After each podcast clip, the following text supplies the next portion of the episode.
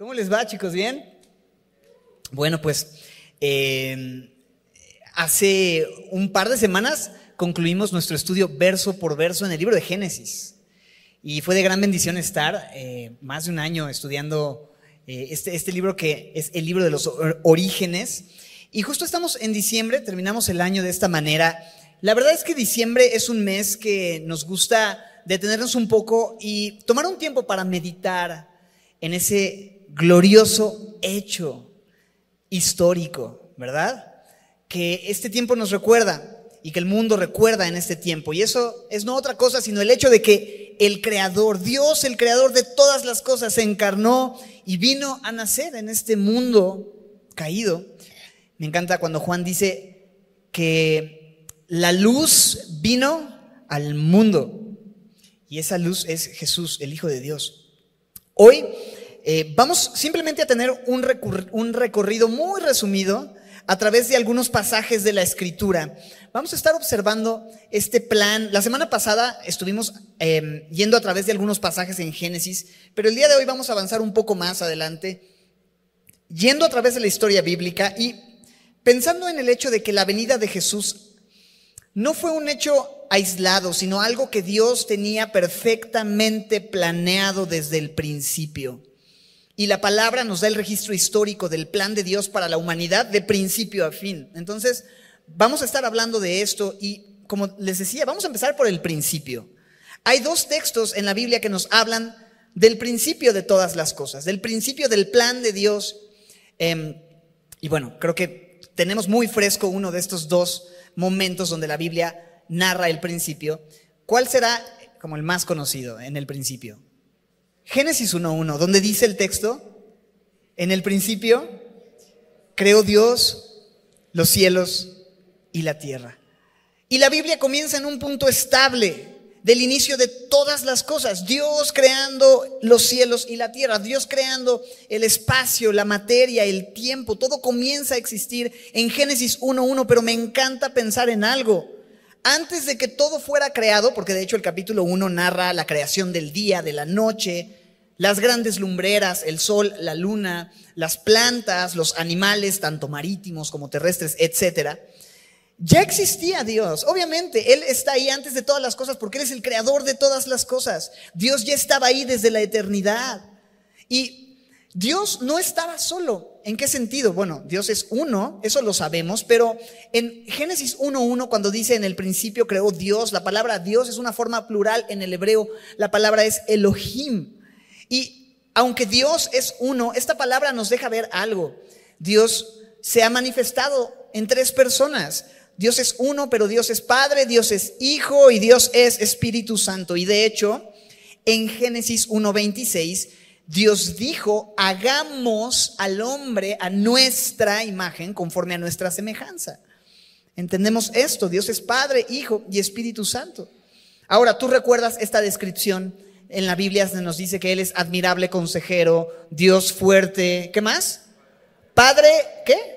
Eterno. Y algo interesante que siempre eh, me ha llamado la atención es pensar que un padre no puede ser padre eterno si no ha tenido un hijo eterno también, ¿no? Un hijo eternamente. Si es padre eterno, quiere decir que el hijo también es eterno, de la misma naturaleza del padre.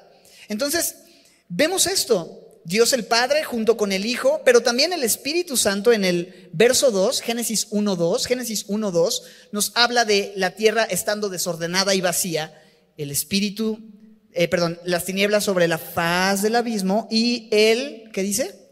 Espíritu de Dios se movía sobre la faz de las aguas. Esto es en el inicio, ya estaba el Espíritu Santo allí también. Entonces entendemos esto, Dios es uno, sí, pero lo entendemos como Padre, Hijo, Espíritu Santo. Y ese es, digamos, en capítulo 1 el primer principio, pero hay otro principio en la Biblia, en el Nuevo Testamento. ¿Alguien recuerda ese otro principio que vemos en la Biblia? Exacto. ¿Quién lo dijo? Estrellita en la frente, tocayo. Muy bien. Juan 1.1. En el principio, Juan 1.1 nos dice, era el verbo y el verbo era con Dios y el verbo era Dios. Este era en el principio con Dios. Todas las cosas por Él fueron hechas. Sin Él, nada de lo que ha sido hecho fue hecho. Y la Biblia nos presenta al verbo de vida, al verbo de Dios y siempre que tanto en Apocalipsis como Juan hacen referencia a este verbo, está hablando no de nadie más, sino de quién. De Jesús, de Jesucristo. Vemos entonces ahí el verbo en Génesis 1.1, en el principio ya era. No comenzó a ser, sino que ya era. Y tanto el Hijo como el Padre tenían una relación de perfecta comunión, de amor desde la eternidad. En Juan 17, 24 Jesús está orando en la oración sacerdotal y al final del verso 24 dice esta frase al Padre, porque me has amado desde cuándo? Desde antes de la fundación del mundo ya había una relación de amor el Padre y el Hijo, Padre eterno, Hijo eterno, en esta relación perfecta de amor.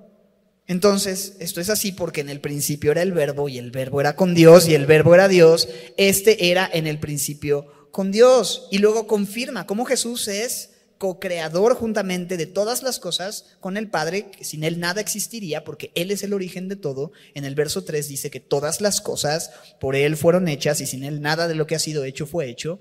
En Él estaba la vida y la vida era la luz de los hombres. Entonces, Jesús, siendo Dios desde la eternidad, junto con el Padre, crean todas las cosas.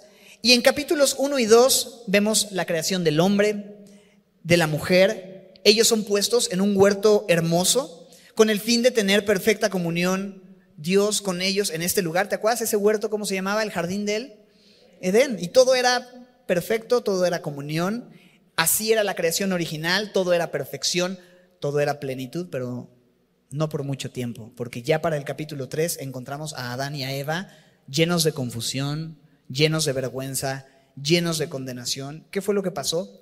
Bueno, Dios había dado una instrucción específica para habitar en el huerto. Mandó Jehová Dios al hombre diciendo, de todo árbol del huerto podrás comer aunque no diga la cita, igual si, si tenemos los, versos, los podemos ir poniendo conforme avanza la enseñanza. Dice, y mandó Jehová Dios al hombre, Génesis 2.16, de todo árbol del huerto podrás comer, mas del árbol de la ciencia, del bien y del mal no comerás, porque el día que de él comiereis, ciertamente morirás. Y es que para este momento ya había aparecido otro personaje, Satanás, el padre de mentira, también llamado el engañador, el tentador, estaba representado, ¿te acuerdas? En forma de un animal. ¿Quién? Una serpiente, la serpiente antigua, que les había engañado y había puesto en duda la palabra de Dios, que había apelado a los deseos que tenían y les dijo, coman, no van a morir poniendo en duda la palabra de Dios, sino que sabe Dios que el día que comáis de él, serán abiertos vuestros ojos y seréis como Dios sabiendo el bien y el mal. Y Eva, viendo que el árbol era bueno para comer, agradable a los ojos, codiciable para alcanzar sabiduría, o sea, los deseos de la carne, los deseos de los ojos y la vanagloria de la vida, tomó sus ojos y comió y dio también a Adán y Adán comió igual que ella. En ese momento algo pasó. Las cosas cambiaron y de acuerdo a Romanos 5:12 se nos dice que por la desobediencia de un hombre, y pone la responsabilidad sobre Adán, el pecado entró en el mundo y por el pecado, la muerte.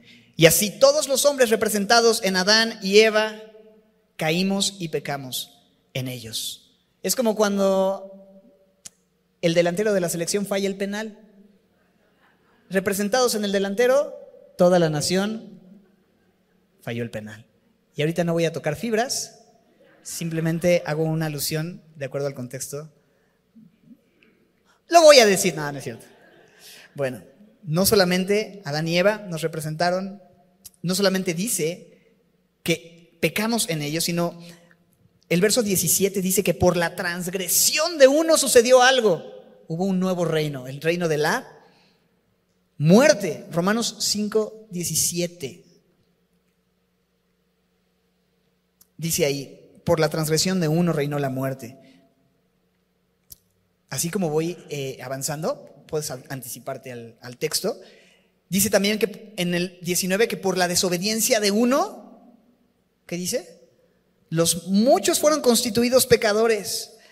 Luego dice en el verso 21, también Romanos 5, que el pecado reinó para muerte. Entonces, Está claro, la muerte reinó, la desobediencia de uno constituyó a muchos pecadores, por la transgresión de uno reinó la muerte y la caída vino y comenzó la maldición, el reino del pecado y todo parecía estar perdido, pero cuando todo parece estar perdido siempre aparece Dios en la escena. Y en su anticipado conocimiento él ya sabía lo que habría de suceder y tenía un plan previsto y vemos que su enorme misericordia se deja ver les hace algunas preguntas, amorosamente les guía a la confesión de su desobediencia y les da una promesa. Como veíamos la semana pasada en Génesis 3:15, revela su plan y promete que habría alguien de la simiente de la mujer, de la descendencia de la mujer, que aplastaría a la serpiente, aunque la serpiente también habría de herir la simiente de la mujer en el calcañar. Esto está haciendo referencia a que habría un hombre que vendría a nacer, que sería un rey salvador, un Mesías prometido, nacido de una mujer que vendría a deshacer las obras del diablo, que aplastaría para siempre el reino de la muerte que entró por el engaño de la serpiente y que restauraría todas las cosas y cambiaría el reino de la muerte por el reino de la vida. Como también lo vemos en el libro de Romanos. Luego puedes leer el capítulo 5. Pero ese rey salvador sería su propio hijo. Sería aquel que vendría a nacer a su debido tiempo. El cumplimiento del tiempo vendría, pero pasaría un largo tiempo de espera. Hay una promesa en Génesis 3.15 de alguien que vendría a restaurar todas las cosas, pero habría un largo tiempo de espera. De hecho, Adán y Eva vivieron las consecuencias de la caída, del pecado, espinos y cardos, trabajo de parto, conseguir el sustento con el sudor de su frente, tuvieron hijos, de hecho, no había pasado ni otra generación y la siguiente generación, sus propios hijos, ¿qué pasó con sus hijos? Caín mató a Abel por envidia y había odio y había violencia y generación tras generación ya se daba testimonio de ese reino del pecado y de una enorme necesidad de salvación, de una enorme necesidad de restauración. Ya se pedía a gritos un rey salvador se hacía cada vez más grande la necesidad de un Salvador. De hecho, la maldad creció de tal manera que a Dios le dolió, en el corazón haber creado al hombre y decidió traer un juicio. Y vemos en Génesis 6 cómo es que Dios decidió enviar un diluvio, pero en su misericordia preservó la vida de cuántas personas, ¿recuerdas? Ocho personas. Noé, sus tres hijos y, y sus esposas. Noé, su esposa, sus tres hijos con sus esposas. Y entraron en un enorme arca, fueron salvados de este juicio y esto no es otra cosa sino una representación anticipada de aquel que sería el arca de salvación. Aquel que sería este rey salvador, que es el único que puede salvarnos del merecido juicio de Dios por nuestro pecado. Jesús es el arca y el arca simplemente apuntaba a eso. Pero así vemos, Dios trayendo juicio, se volvió a poblar la tierra. Eh, Noé, su familia, poblaron de nuevo la tierra Tiempo después vemos el llamado de Dios a un hombre que habitaba en una tierra lejana, que trabajaba haciendo pequeños ídolos, un hombre idólatra, pero Dios por misericordia le llama de Ur de los Caldeos. El nombre de este hombre era cuál? Abraham. Él y su esposa reciben la promesa de que en su simiente serían bendecidas todas las naciones de la tierra. En otras palabras, serían el matrimonio escogido para ser los patriarcas por medio de cuya simiente vendría este rey salvador. Pero había un pequeño detalle. Aunque su nombre, Abraham, significaba padre exaltado, no podía tener hijos. Y qué frustrante llamarte padre exaltado y no tener hijos, ¿no? Es como, ah, mucho gusto, ¿cómo te llamas? Padre exaltado. Ay, ¿cuántos hijos tienes? Ninguno, ¿no? Y es como, Señor, ¿no? Y Dios le dice, ¿sabes qué, Abraham? Te voy a cambiar el nombre. Ya no vas a ser Abraham, ahora vas a ser Abraham. Y esto significa padre de multitudes. Y Abraham así de, Señor, yo pensé que me ibas a poner otro nombre y ahora me lo pones más complicado, multitudes, me hubieras dejado el de exaltado, ¿no? Pero Abraham, dice la Biblia, le creyó a Dios, aunque su esposa se rió, y Dios cumplió su promesa siendo Abraham de 100 años, eh, tiene como hijo a Isaac, y así Dios cumple su palabra. Luego Isaac se casa con Rebeca, tienen dos hijos, tienen gemelos, ¿te acuerdas? Jacob y Esaú, y de estos dos, Dios elige a Jacob, no porque él fuera el mejor, de hecho Jacob significaba suplantador, era un engañador, un tramposo, pero aún así Dios le elige porque Dios no elige a los mejores, Dios no elige a los buenos, Dios elige a aquellos en quienes no hay nada bueno para que la gloria sea suya, pero le cambia el nombre de Jacob a Israel y le da doce hijos. Estos doce hijos serían los doce em, padres de las tribus de Israel, las doce tribus que conformarían el pueblo elegido por Dios, pueblo que sería un pueblo infiel, pero Dios siguió siendo fiel a pesar de la infidelidad del pueblo de Israel. Pero la familia de Jacob, antes de avanzar un poco más, tenía dinámicas muy, muy complicadas.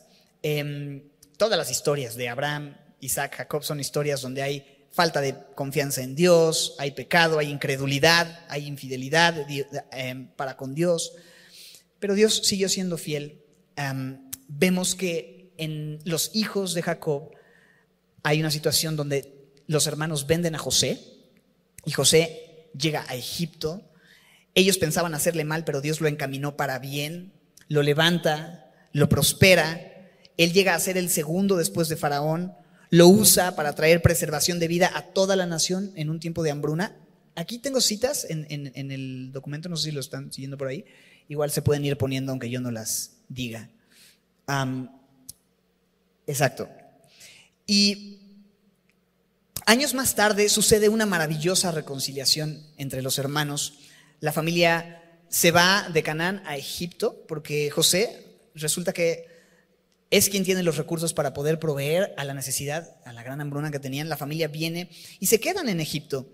¿Sabes cuántos años pasan? 430 años han pasado y la familia de Jacob, de José, los hijos de Jacob, Israel, crece a un número exagerado de tal manera que los egipcios empiezan a tener, dicen mis hijos, cuscus, ¿no?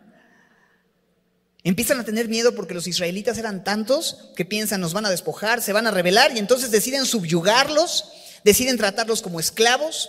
Y es en ese tiempo que Dios levanta un libertador, ¿cierto?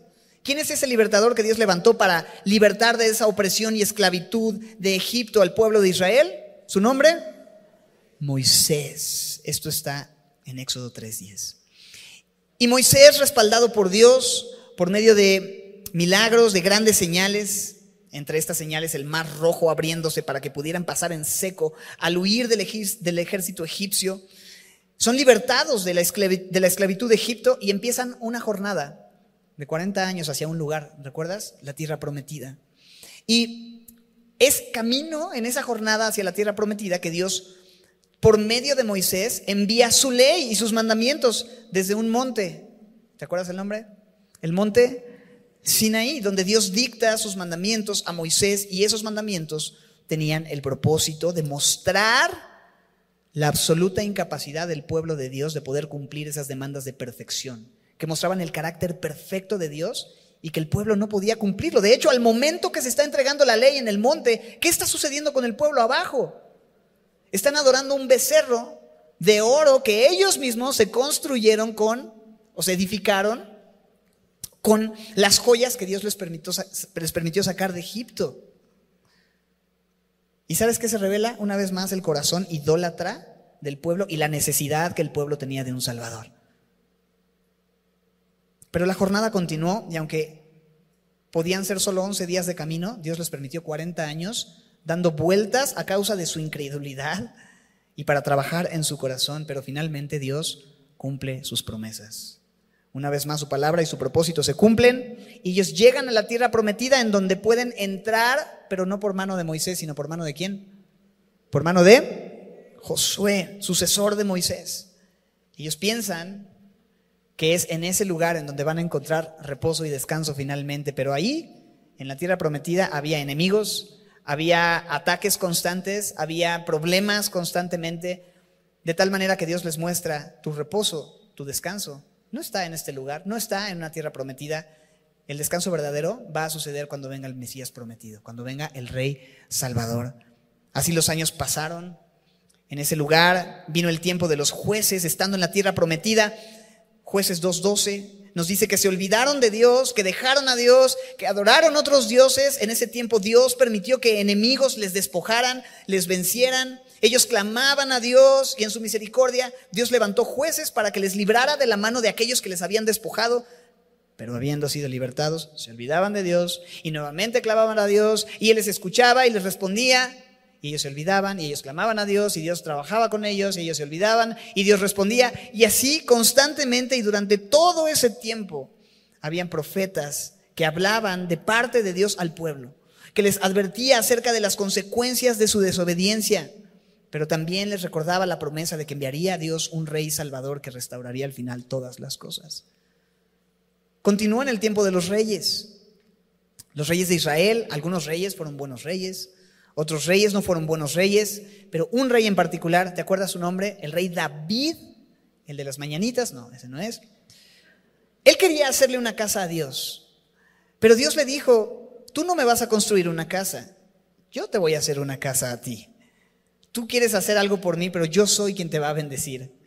No se trata de lo que yo pueda hacer por él, sino de la bendición que Dios trajo.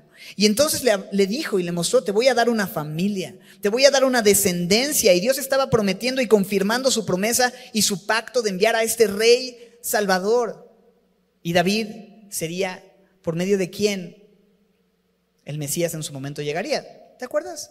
¿Cómo le llamaban a David? Hijo, ah, perdón, ¿cómo le llamaban a Jesús? Hijo de, de David. Había un anhelo, había una necesidad, había una expectativa creciente, el tiempo avanzaba, los reyes pasaban, el reino de Israel se dividió en dos. Ambos, reinos se mostraron infieles e idólatras.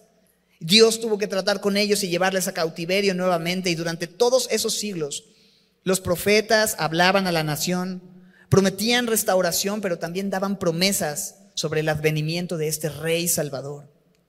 Se hablaba del lugar y del momento específico de su nacimiento de cómo sería su vida, de cómo sería su apariencia, sus milagros, su propósito, su poder, su muerte, su sepultura, cómo Él habría de traer restauración a todas las cosas. Y entre estos textos vamos simplemente a leer un par, por ejemplo, Isaías anunciaba 600 años antes que un niño sería nacido, hijo nos es dado, y el principado sobre su hombro, y llamará su nombre admirable consejero, que no son diferentes descripciones, sino es una misma admirable consejero, es decir, es el consejero más admirable al que puedes acudir para pedir consejo.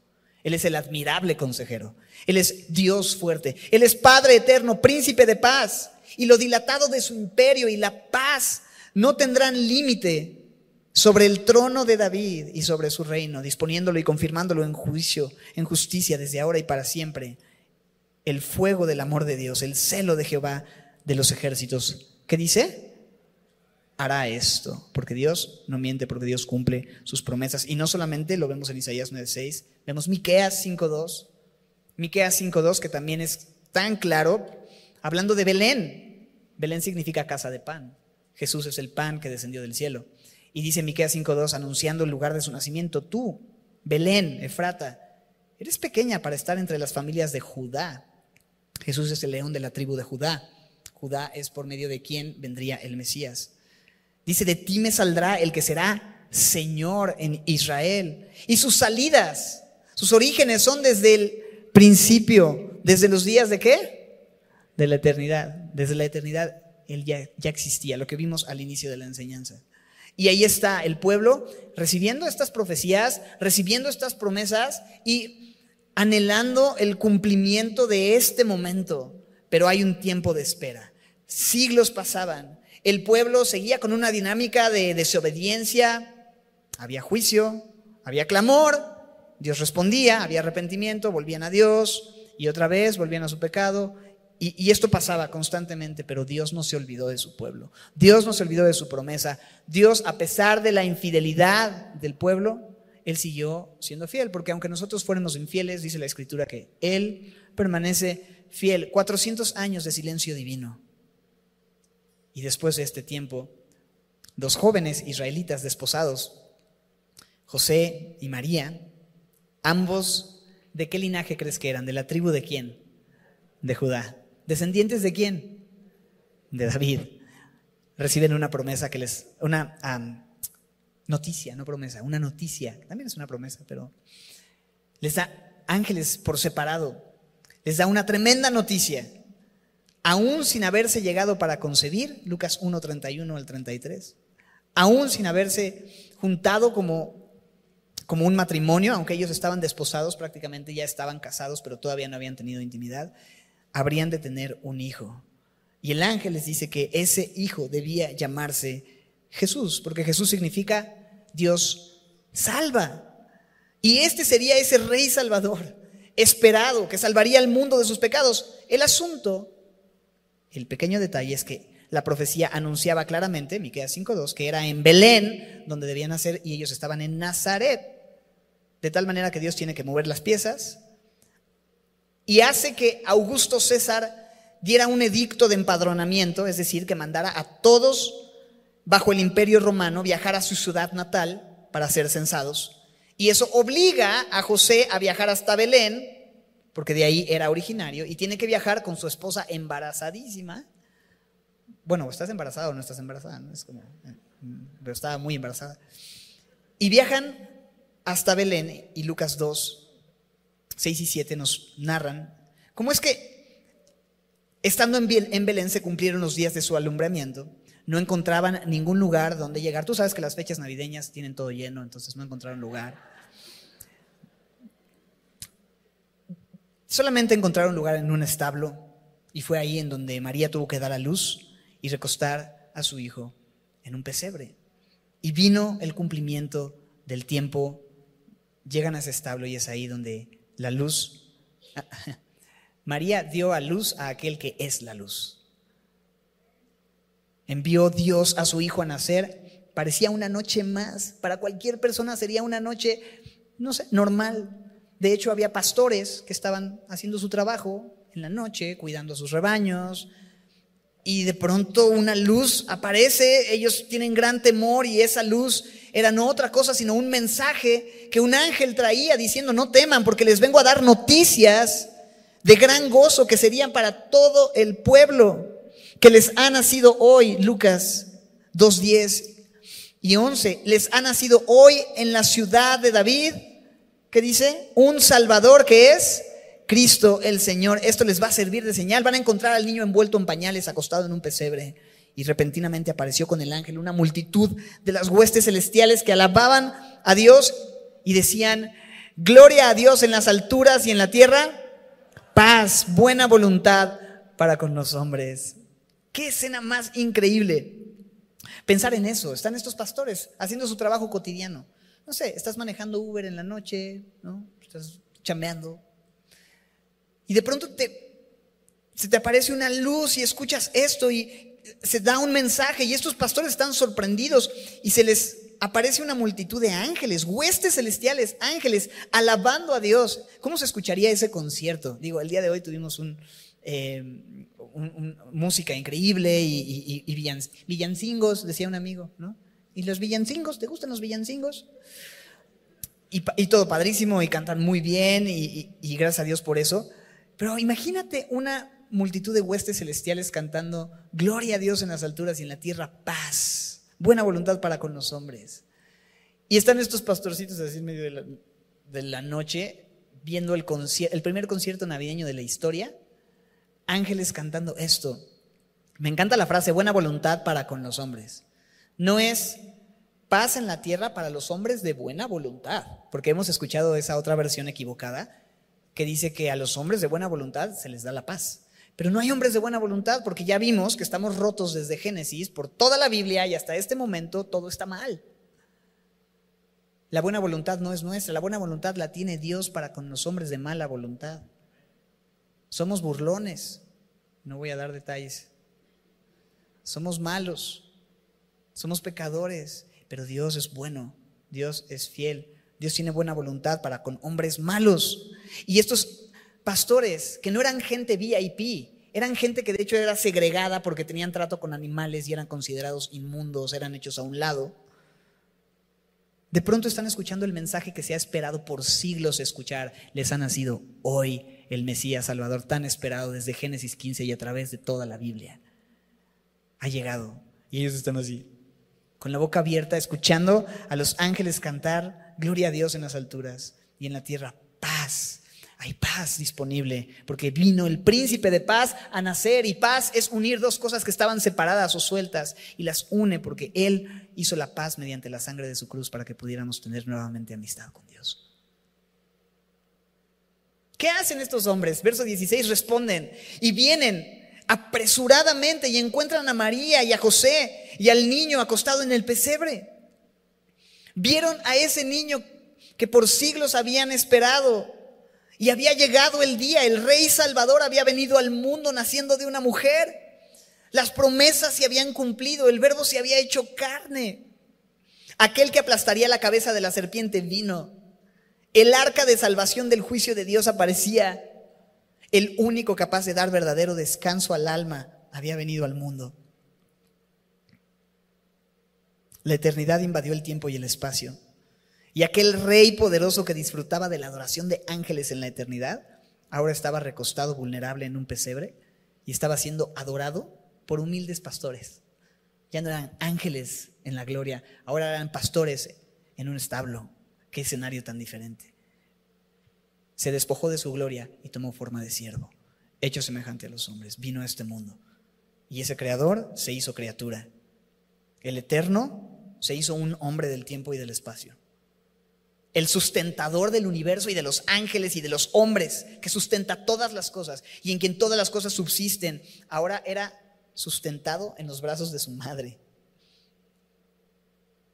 Aquel que es el consolador de los afligidos está llorando porque necesita el cuidado de María.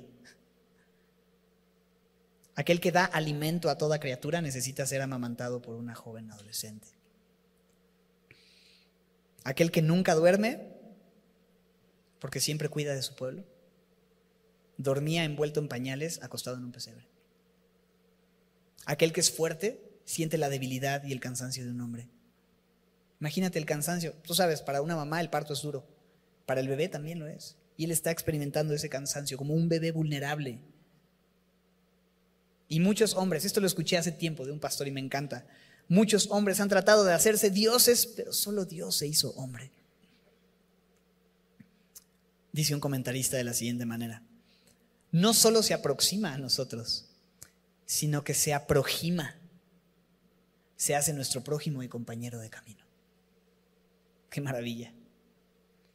Y entonces podemos leer Juan 1 con ojos frescos y entender lo que dice de una manera distinta entendiendo el contexto, la espera, la promesa, la necesidad, lo que implicaba su encarnación y decir, ok, entonces en el principio era el verbo y el verbo era con Dios y el verbo era Dios.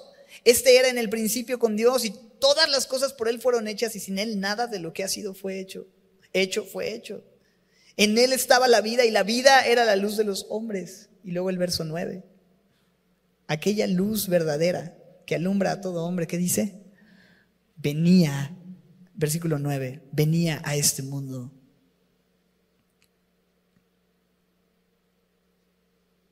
En el mundo estaba y el mundo por él fue hecho, versículos 9 y 10. Versículo 14, aquel verbo fue hecho carne y habitó entre nosotros. Y vimos su gloria como del unigénito del Padre, lleno de gracia y de verdad. Versículo 16 porque de su plenitud tomamos, ¿cuántos?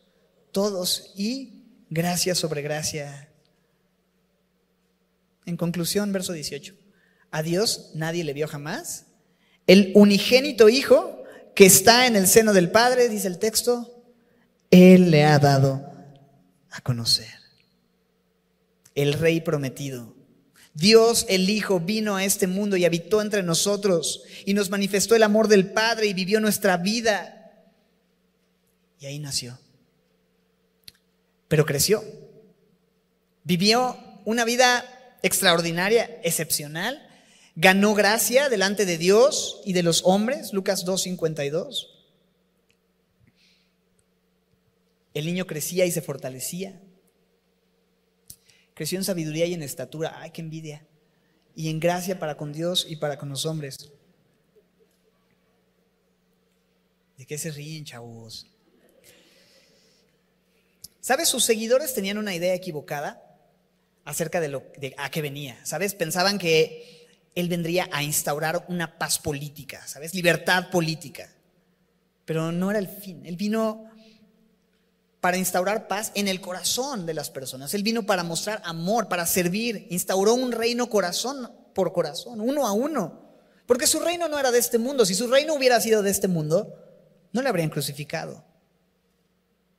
Pero Él vino para mostrar el amor y el carácter del Padre, para... ¿Sabes? Hay un, hay un texto en Lucas 4 que nos muestra cómo es que Él de hecho, es una cita de Isaías y es un momento donde Jesús le toca leer esta porción y describe perfectamente a lo que vino, su ministerio, en un sentido.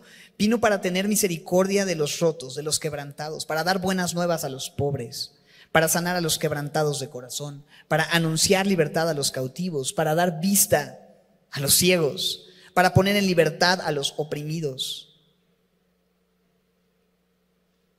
Y vivió una vida perfecta hizo milagros únicos y caminó sobre el mar y alimentó multitudes con solo cinco panes y dos peces. Miles y miles de personas comieron y se saciaron y sobró. Y levantó muertos y sanó ciegos, sordomudos, brutos, ciegos, sordomudos, torpes, trastos, testarudos.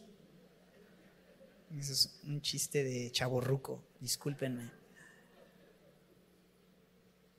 Leprosos, paralíticos, levantó, sanó, ayudó, sirvió. Pero la razón principal de haber venido no fue solamente esa misericordia y ese corazón compasivo y, mostrar ese carácter del Padre, sino la razón por la que Él nació es una. Y si recordamos su nacimiento es porque sabemos que Él vino con un fin, morir por nosotros. Desde su nacimiento Él ya tenía una sentencia de muerte sabios de Oriente vinieron. Él ya tenía alrededor de dos años, pero vinieron y trajeron regalos. Oro, incienso y birria. Ah, no, no, no era de Guadalajara, era venían de Oriente, perdón. Oro, porque esto es lo que se le regalaba a un rey. Incienso, porque el incienso estaba relacionado con el ministerio sacerdotal, con el servicio del sacerdocio. Y Jesús es el gran sumo sacerdote, el único mediador entre Dios y los hombres. Y mirra es aquello con lo que se embalsamaban los cuerpos. Hay un significado en cada una de estas cosas, el oro como un rey, el incienso como sacerdote y la mirra como el sacrificio que él venía a hacer. Pero es interesante que tú, pues, o sea, no sé, María, José, María están con Jesús, tiene dos años, es chiquito y le traen estos hombres, llegan en un séquito con muchas personas y le, le dan oro y ellos están agradecidos, oye, pues gracias, el oro nos va a ayudar, lo voy a guardar para sus estudios, ¿no? Y traen un poco de incienso y dicen, ok, qué interesante, incienso está muy bien, pues para cambiar pañales prendemos incienso y nos va a ayudar. Y lo tercero que nos traen, ah, también traen líquido para embalsamar muertos, qué amables. Hubieran traído un Hot Wheels o un Boss Year o algo, ¿no? Pero esto es rarísimo, ¿no? Y es que eso apuntaba a algo, a su muerte. El propósito de su venida estaba anunciado desde que él era un bebé, un niño, era venir a morir. Él mismo dijo que su propósito es que el Hijo de Dios había venido para dar su vida en rescate por muchos. Marcos 10, 45. Él declaró que nadie le quitaba su vida, que él tenía poder para poner su vida y para volverla a tomar. Juan 10, 18. Y así fue. 33 años de caminar una vida perfecta y sin pecado, finalmente se culminaría el propósito de su encarnación. Y es que fue traicionado por uno de sus amigos más íntimos y fue vendido por 30 monedas de plata, según Mateo 26, 15. Y siendo completamente inocente, es arrestado, juzgado injustamente, torturado, crucificado, clavado de manos y pies, coronado con una corona de espinas, puesta una instrucción sobre su cruz escrita en hebreo, en griego y en latín, que no era equivocada, porque decía Jesús Nazareno, rey de los judíos. Aunque alguien dijo, no, no, no, no, no pongas eso, pon. Y, y, sabes, eh, lo que he escrito, he escrito, así se queda, esto es lo que Él es. El rey Salvador estaba siendo crucificado. Estaba muriendo injustamente, siendo perfecto, yendo a la cruz del Calvario, pero era necesario que esto sucediera porque era la única manera de poder pagar nuestra deuda, de tomar nuestro lugar, porque nosotros merecíamos ser castigados y torturados, porque nosotros pecamos, pero la Biblia dice que el justo por los injustos murió para llevarnos a Dios, que Él fue herido por nuestras rebeliones, Isaías 53, 5, molido por nuestros pecados el castigo de nuestra paz fue sobre él y por su llaga fuimos nosotros curados. Y ese rey prometido padeció una sola vez por los pecados, el justo por los injustos, y abrió un camino nuevo y vivo al Padre para que pudiéramos relacionarnos con Dios habiendo sido perdonados porque Él pagó. A eso vino. Y se cumplía la promesa. ¿Hay salvación? Sí. ¿Hay restauración? Sí. Es posible tener una nueva vida. Es posible sabernos perdonados completamente. Sí. ¿Por qué? Porque Él fue a la cruz del Calvario por nuestros pecados. Y de esa manera Jesús estaba aplastando la cabeza de la serpiente en ese lugar, en ese momento. Estaba terminando por medio de su muerte con aquel que tenía el imperio de la muerte. Hebreos 2.14. Y terminó con el reino del pecado y el reino de la muerte por medio de dar su vida en la cruz del Calvario. Y estando en agonía, a punto de morir, Ahí ya podríamos ir cambiando el texto. Dio un grito de victoria. Y exclamó a gran, a gran voz diciendo, consumado es, ya está pagado completamente. Y exhaló el espíritu. Y en ese momento la tierra tembló, el sol se oscureció, toda la creación tuvo una conmoción. Sucedió el día más oscuro de la historia. El rey Salvador había muerto. Ahí ya podríamos cambiar también. En Mateo 20, 45. Pero está bien, Marcos 15, 43 nos narra que su amigo José de Arimatea pidió el cuerpo, lo bajó inerte de la cruz, porque ya era tarde, lo envolvió en una sábana, lo metió rápidamente en el sepulcro y fue sellado el sepulcro con una gran piedra. Y estuvo tres días muerto en el sepulcro, pero al tercer día algo extraordinario sucedió. Mujeres vinieron muy de mañana buscando ungirle apropiadamente y resulta que la piedra que cubría el sepulcro había sido removida porque Jesús había resucitado. Y la piedra fue removida no para que él pudiera salir, sino para que ellos pudieran entrar y comprobar, aquí no está. Así, habiendo resucitado, y me encanta el hecho de su resurrección, es clave siempre en el mensaje del Evangelio, porque si Jesús no resucitó, vana es nuestra fe. Pero ciertamente Él resucitó. Y venció a la muerte porque era imposible que la muerte retuviera al autor de la vida. Aquel que dijo, yo soy el camino, la verdad y la vida. Entonces, me matas, pero no me matas. Y habiendo resucitado, apareció a sus discípulos. ¿Te acuerdas? Estaban ellos con las puertas cerradas, reunidos con temor, y Jesús aparece en medio de ellos y les dice, metan sus manos, metan toquen mis heridas en mis manos, metan su mano en mi costado para que aquellos que duden sepan que yo mismo soy. Les dijo, hey, esperen la venida del Espíritu Santo, que es ese ayudador que llegaría tiempo después y les habría de equipar para poder ser testigos en Jerusalén, Judea, Samaria y hasta lo último de la tierra. Dijo estas cosas, ascendió al cielo, fue recibido en gloria, se sentó a la diestra del Padre en la, en la majestad de las alturas y él ha prometido, estando ahí, interceder por todos aquellos que creemos en él. La obra completa, la obra fue completamente consumada. Pero sabes, hay una promesa todavía, porque en Juan 14 les dijo que se iba a ir, pero que iba a ir para preparar lugar para que nosotros un día pudiéramos estar con Él. Eso es maravilloso. Él prometió ir a preparar un lugar para, para que donde Él está nosotros estuviéramos también. ¿Y sabes qué? Le creo. Porque Él cumplió, dio una promesa en Génesis 3.15, hubo un tiempo de espera y llegó el cumplimiento y Navidad nos recuerda que Dios cumple sus promesas, ya lo hizo una vez y lo volverá a hacer. Anunció que iba a preparar lugar, se fue, estamos en un tiempo de espera. Pero déjame decirte algo, solo un poquito más. Y el que ha de venir, vendrá y no tardará. De manera que todos aquellos que creen y confían en este Rey Salvador pueden recibir el perdón y la vida eterna, la cual solamente puede darte el Hijo de Dios, el Rey Salvador, porque el que tiene al Hijo tiene la vida, el que no tiene al Hijo de Dios no tiene la vida. Esa es la promesa. Un tiempo de espera. y hay un cumplimiento. Y recordar en estas fechas su nacimiento es maravilloso porque implica otra vez eso, que Él es fiel a sus promesas. Nos recuerda que no hay nada ni nadie que pueda frustrar sus planes y que ve, Él va a cumplir el propósito de reconciliar todas las cosas para su gloria, porque todo es de Él, todo es por Él, todo es para Él. El Señor viene pronto, familia. Ya vino por primera vez y eso es lo que estamos celebrando y recordando, pero va a volver. Vino una primera vez como ese cordero que quita el pecado del mundo, como ese cordero inmolado, a derramar su sangre para el perdón de nuestros pecados, pero va a venir una segunda vez como ese león a traer juicio y justicia.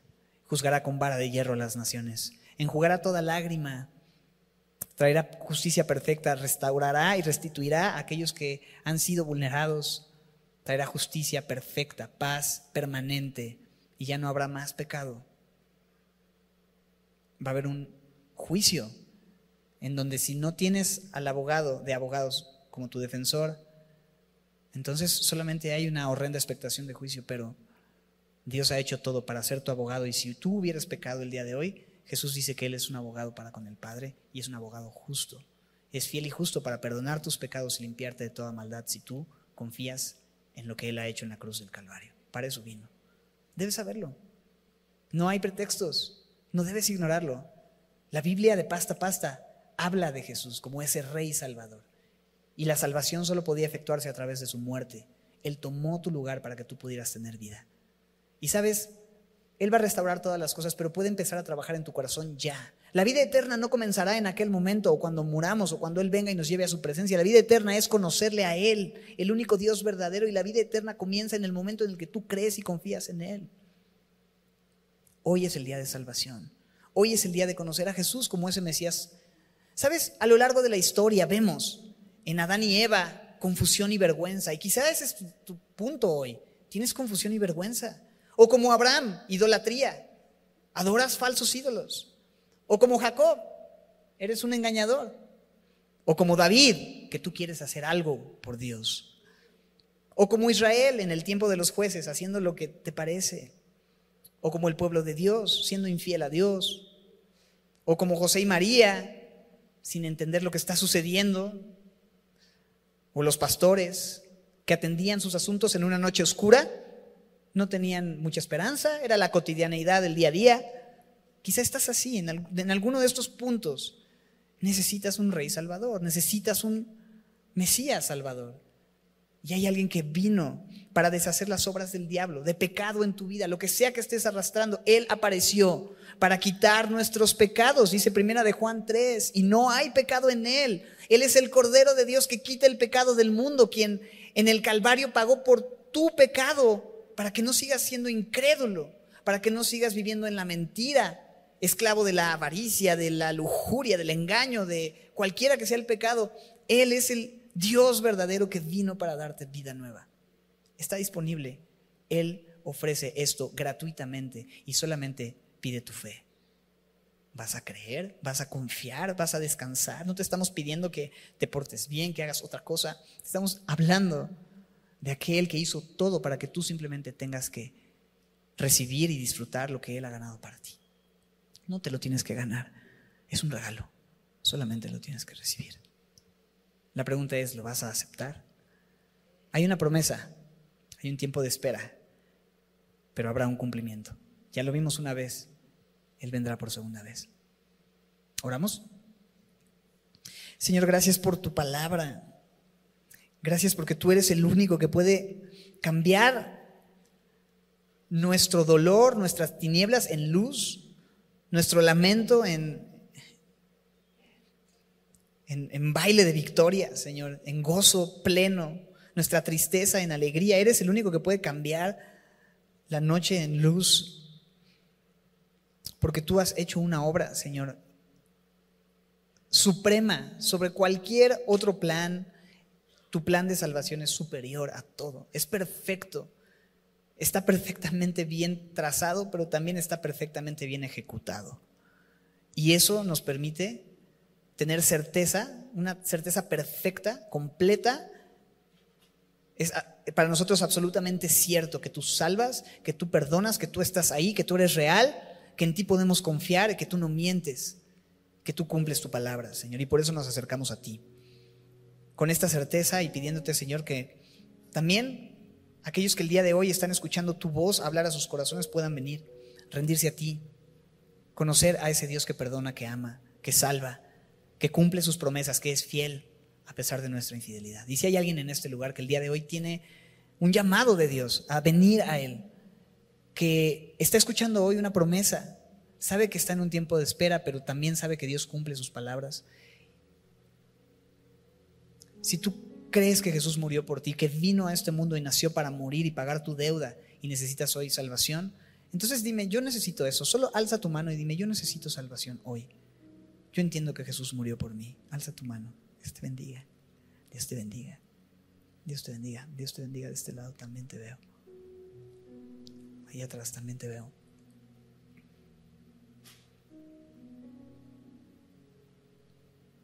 Te voy a pedir si puedes ponerte de pie. Si tú alzaste tu mano, ponte de pie. Si tú alzaste tu mano, ponte de pie. Todos estamos con nuestros ojos cerrados.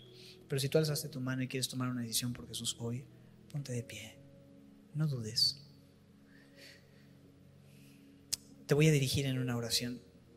Solamente tienes que decir, Jesús, gracias por tu perdón, por morir por mí en la cruz. Reconozco mi pecado. Reconozco que he fallado Reconozco que he vivido para mí, reconozco que no te he considerado, pero también reconozco que tú has sido paciente, que tú has hecho todo para que yo no permanezca en tinieblas y que tú quieres que hoy pase de la oscuridad al reino de la luz, de la muerte a la vida, que tú eres la vida. Creo en ti, creo en tu obra por mí, creo en que tú moriste, que tú resucitaste, que tú ascendiste, que hoy intercedes por mí que hoy tengo perdón de pecados solo por creer. Gracias por amarme. Gracias por recibirme. Descanso en tus promesas. En el nombre de Jesús. Amén.